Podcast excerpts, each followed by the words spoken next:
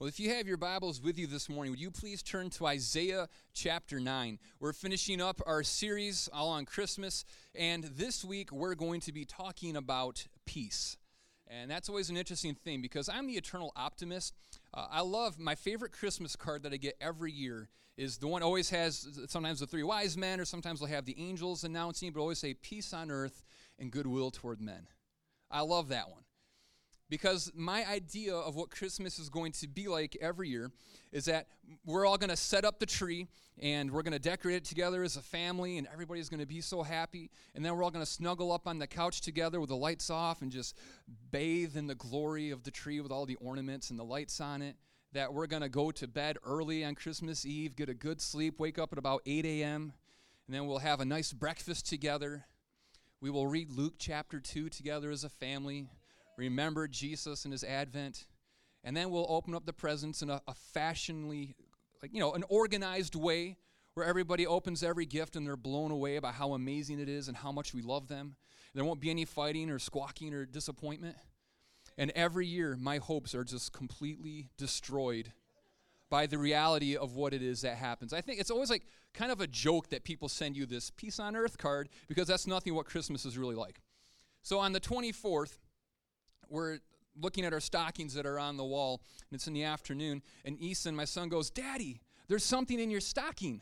And he's excited about that, but when I hear it, I'm filled with dread because I'm like, what do you mean there's something in my stocking?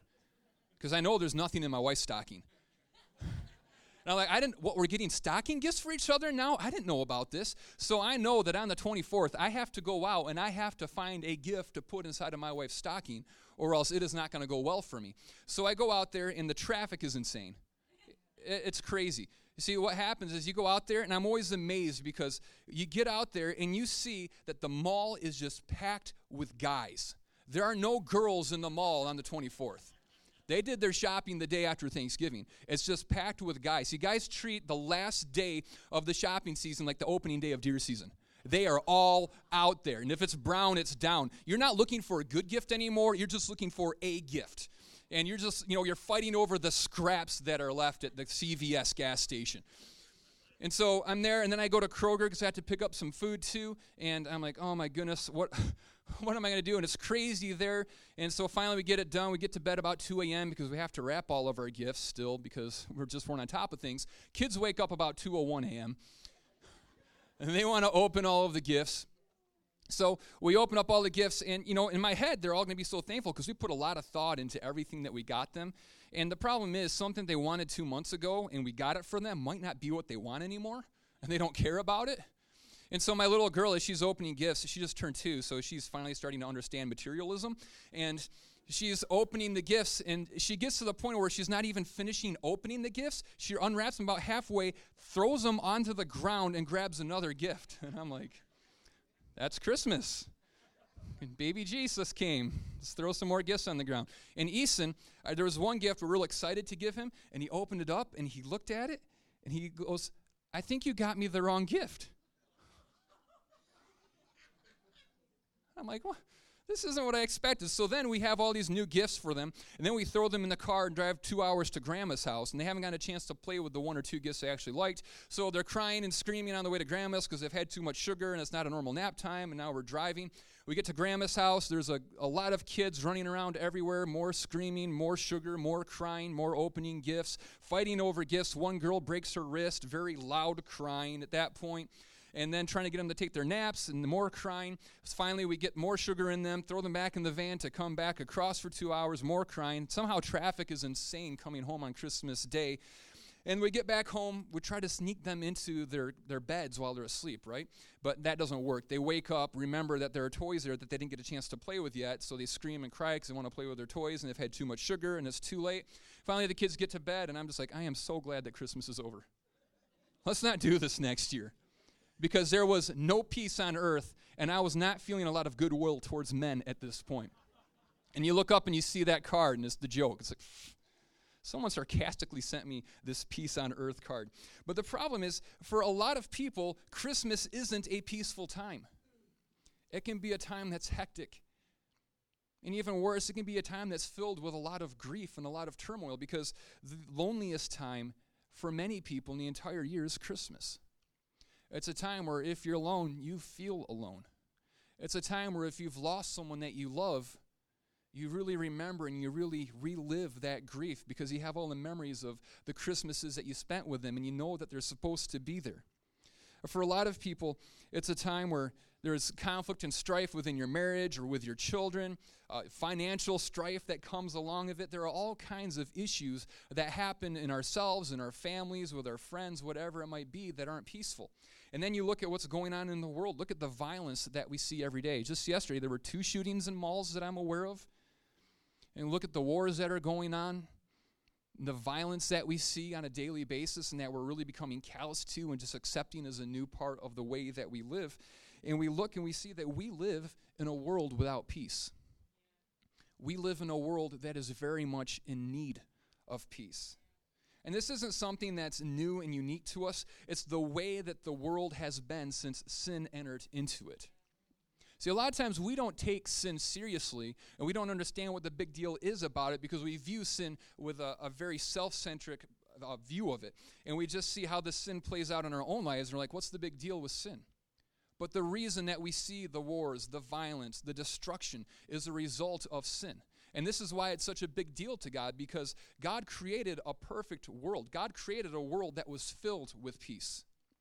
And our sin has destroyed and ravaged the good and perfect world that He created. And we live our lives longing for peace because we know that the way that we exist isn't the way that we're supposed to be. The world that we see around us isn't the way that it was created to be. And God Himself longs for peace. See, what it is that we destroy, God is able to restore. And that's the good news of Christmas. We long for peace, and God longs to give peace to us. And that's why when he was speaking through the prophet Isaiah about what it was that the Savior would be and what he would do, he said this in Isaiah 9 6 through 7. For unto us a child is born, to us a son is given, and the government shall be upon his shoulder, and his name will be called Wonderful Counselor, Mighty God, Everlasting Father, Prince of Peace and of the increase of his government and of peace there will be no end on the throne of David and over his kingdom to establish it and uphold it with justice and with righteousness from this time for, forth and forevermore. The zeal of the Lord of hosts will do this. What it's saying is that Jesus, the Messiah, the one who God sent to restore all things, is the Prince of Peace. And that word peace is shalom, which means completeness. There is a complete peace. There is well being that encompasses you entirely, who you are spiritually. And by saying that Jesus is the Prince of Peace, it's saying that He is the one who comes in peace, He is the one who establishes peace, and He is the one who upholds peace. And that peace is going to continue to increase from the time He came into the world until the time that He comes again and brings a completion of peace to all things. And that's good news because I need peace. I want peace. And I look around at the world and I see that the world is so desperately in need of the peace that Jesus brings.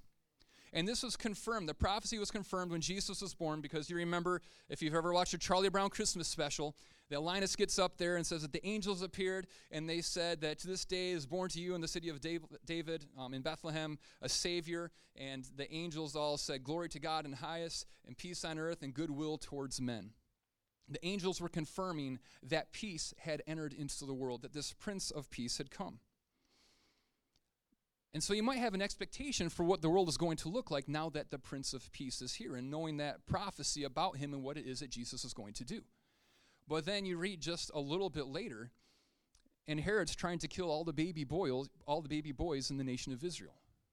So the Prince of Peace comes, the one who's going to restore peace to the entire world, enters into the world.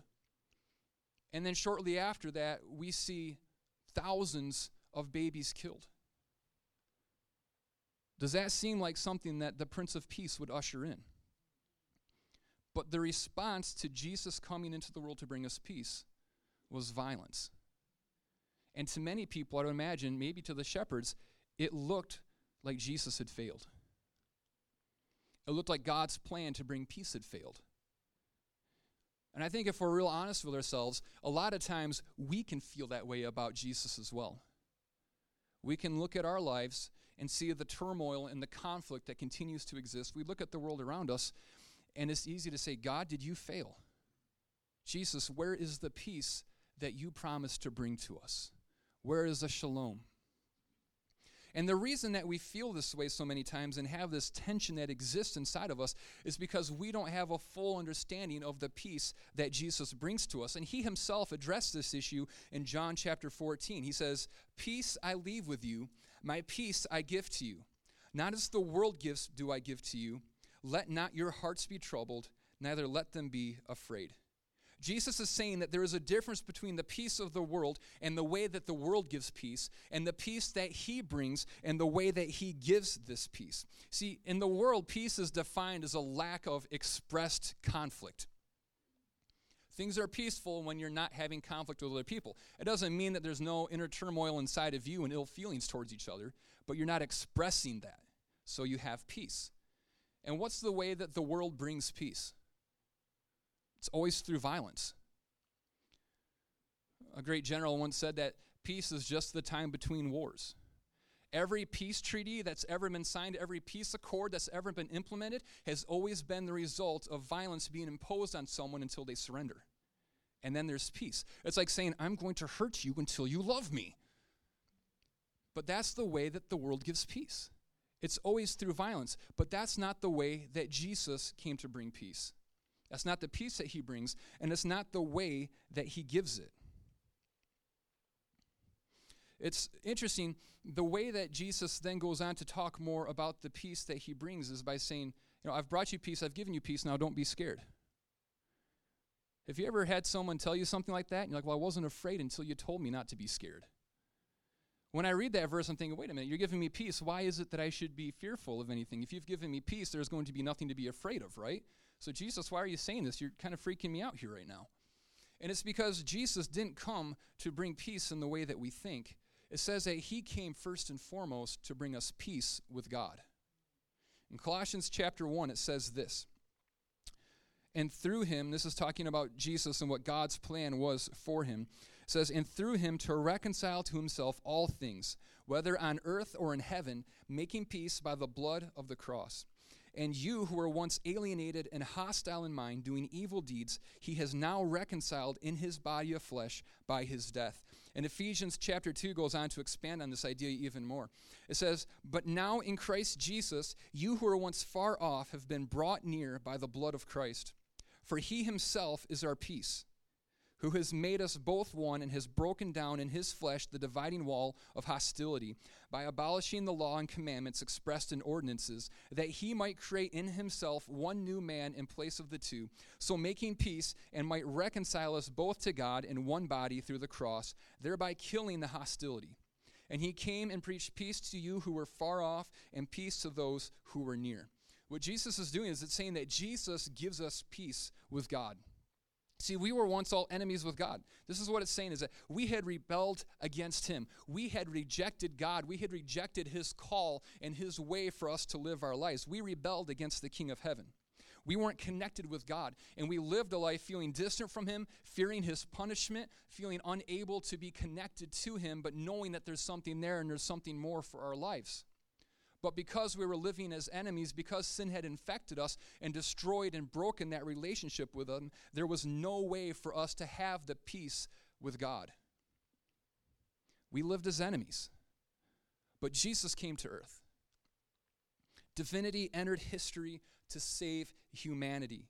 He emptied himself of his power. He emptied himself of his rights and his privileges. He was born in a manger amongst the animals. He grew up a peasant in a despised class of people.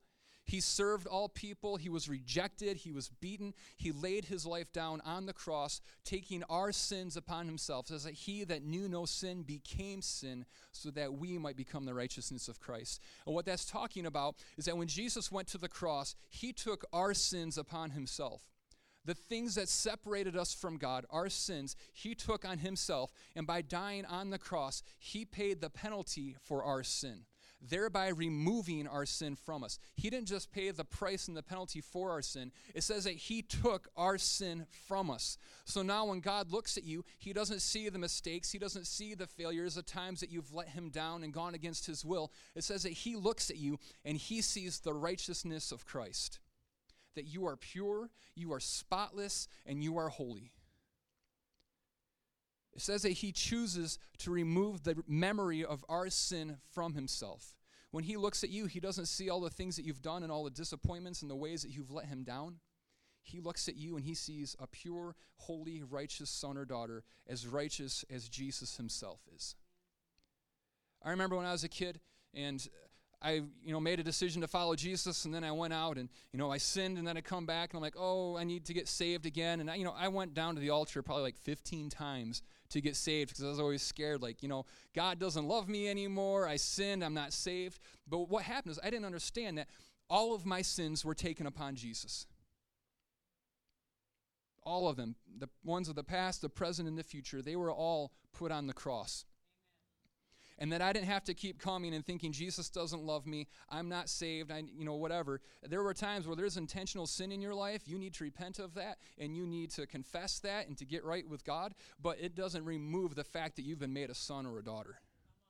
Those unintentional sins in your life, you ask God to forgive you and you move on, but repentance doesn't mean that you come crying down to the altar every week thinking that you've been a terrible person and Jesus doesn't love you. Repentance means that you change the way that you think and then the way that you act is changed by that. You want to change the way that you live, change the way you think. And when you change the way that you think to line up with Scripture and God's will, then you won't have to worry about the actions that you do because you always follow your thoughts.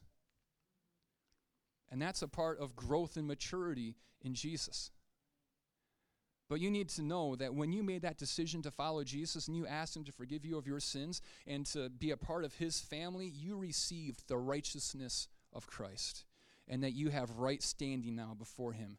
And that He loves you, He cherishes you, and He doesn't hold your sins against you. We're the ones that keep reminding God of all of our sins. Have you ever done that?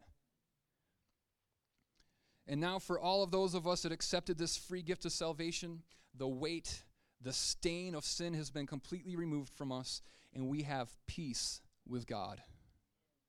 Our relationship with Him is restored.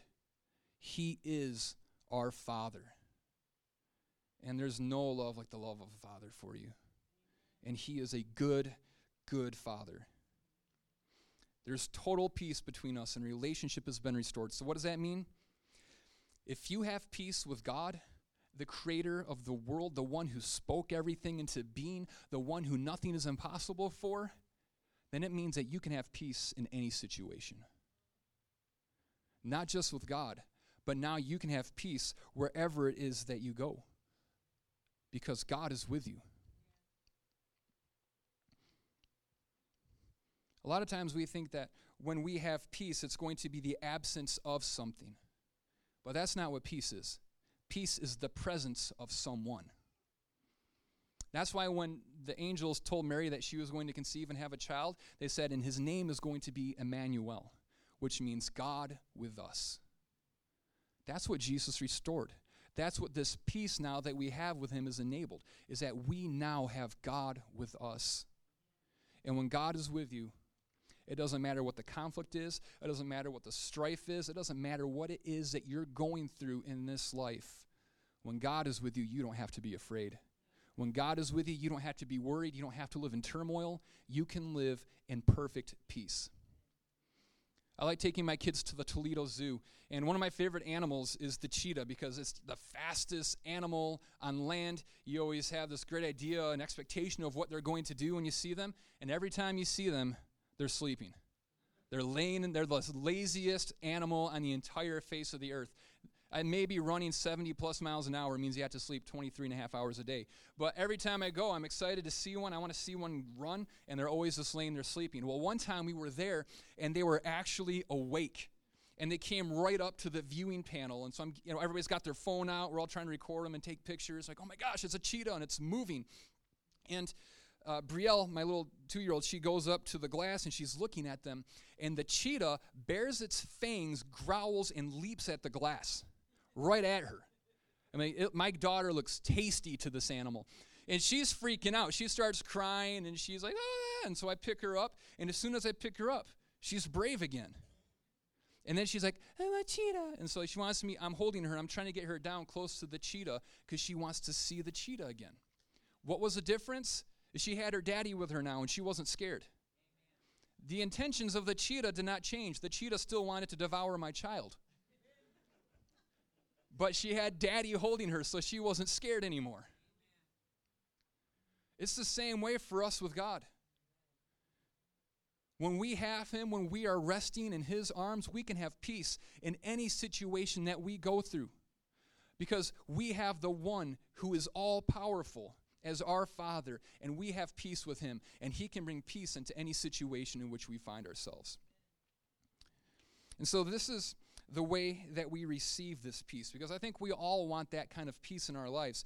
But the way that we receive it is by trusting in God. Isaiah 26, 3 says this You keep him in perfect peace, whose mind is stayed on you because he trusts in you.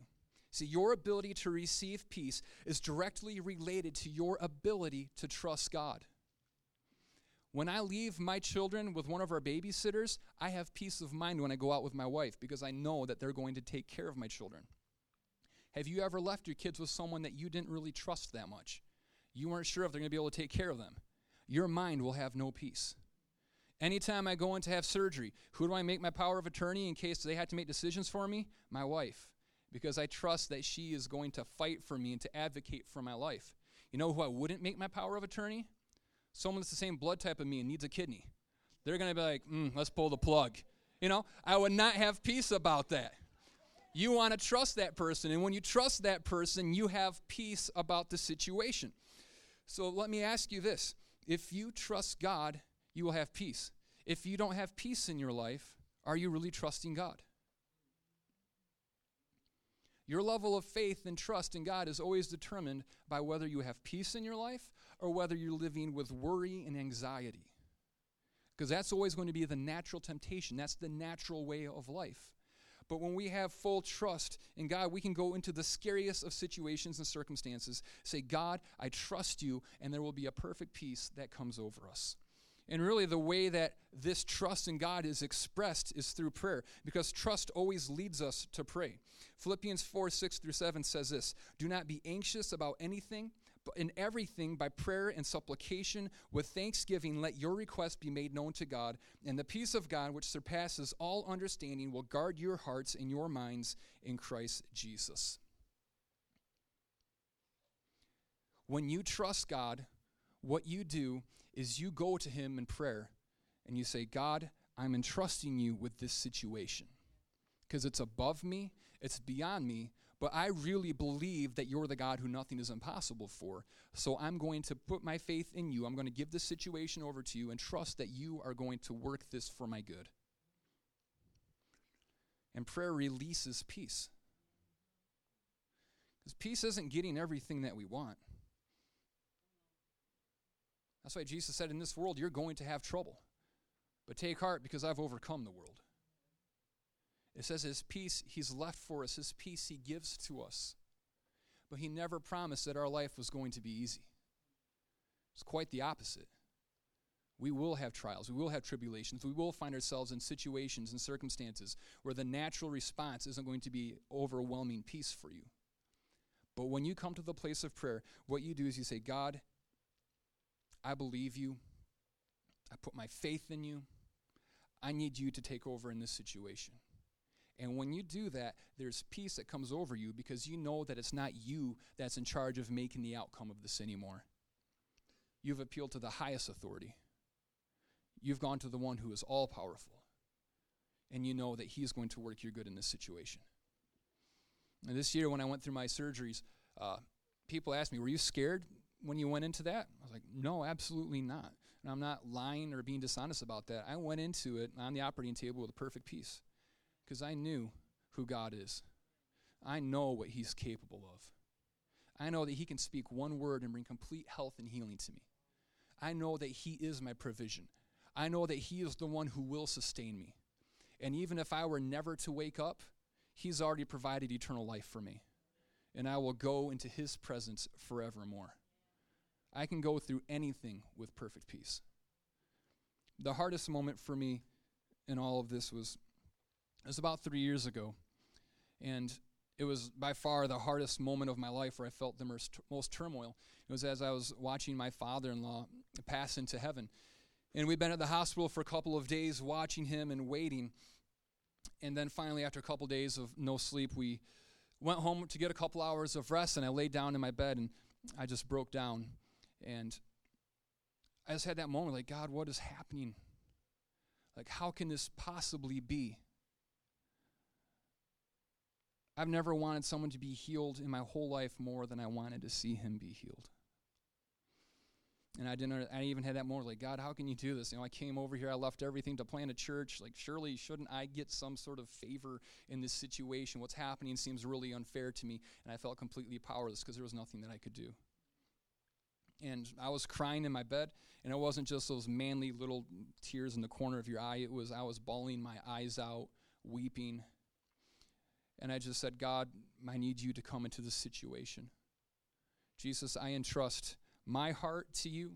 I entrust my father in law to you. I entrust my mother in law and my, my sister in law and my wife and everybody else. We put ourselves into your arms. You are the one who's going to bring good out of this situation. And the moment I did that, peace came over me. A peace that surpassed all understanding because the situation hadn't changed. My circumstances were exactly the same as they had been before. But I had peace. And a couple, and it was actually that day he ended up passing away. And although he left, that peace never left me. Because God has made peace with us through Jesus Christ on the cross. And what we celebrate at Christmas is God with us. We're with our Father. Would you guys stand with me this morning?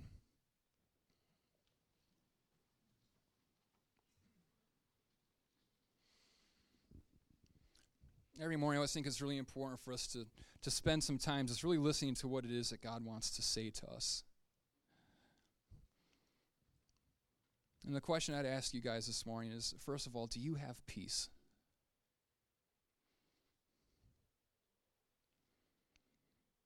Do you have peace with God? Do you still feel like there's a distance between you and God, that you don't have relationship with Him? Do you feel like he's looking down at you and, and judging you and condemning you like you've let him down? Then the first step for you this morning is to just say, Jesus, I want to follow you. Forgive me of my sins. Adopt me into your family. Remove all of my sins from me so that I stand pure and spotless before you. And from this day forward, I'm going to follow you with everything that I am. I put my faith in you for my salvation, and I put my faith in you to lead me and to guide me and to be the Lord over my life. Because it all starts first with having that peace with God. Are there situations in your life where you're lacking peace, where you're living with worry, anxiety? Maybe it's in your marriage or relationship. Maybe it's with your children or with a parent. Maybe there are people that you love dearly who are far from God and it's eating you up inside. Maybe it's a health issue for you, or a work issue, or financial issue. Whatever it might be, is there some situation that God's revealing to you right now where you desperately need His peace in your life? And are you able now to trust God in that place? You'll say, God, I don't know how you're going to work in this situation, but it's beyond me, and I want to put my faith and my trust in you. And if that's you this morning, your eyes closed, you'd be so bold just to raise your hand as a sign of saying, God, I want your peace. Would you fill me with your peace, a peace that surpasses all understanding? God, would you fill me with joy again? God, would you remove every barrier, every wall, so that I would know your presence like I never have before? Just thank you. Because this is the promise that we have the Prince of Peace has come. And his peace he gives to us, his peace he leaves with us. So we're just going to go to God in prayer now. We're going to trust him with these situations, and we're going to let that peace come over us.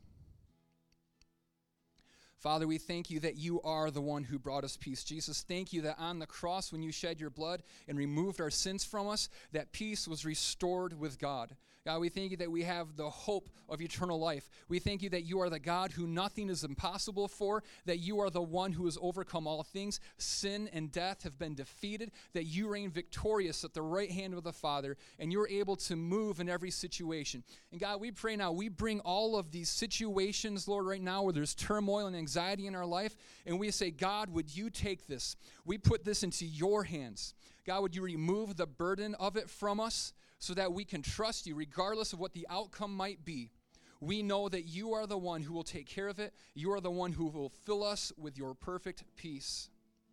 Jesus, breathe your peace on us now as we release these things to you. And as you go, don't say, God, I'm going to give this to you, and then pull it back when you leave today.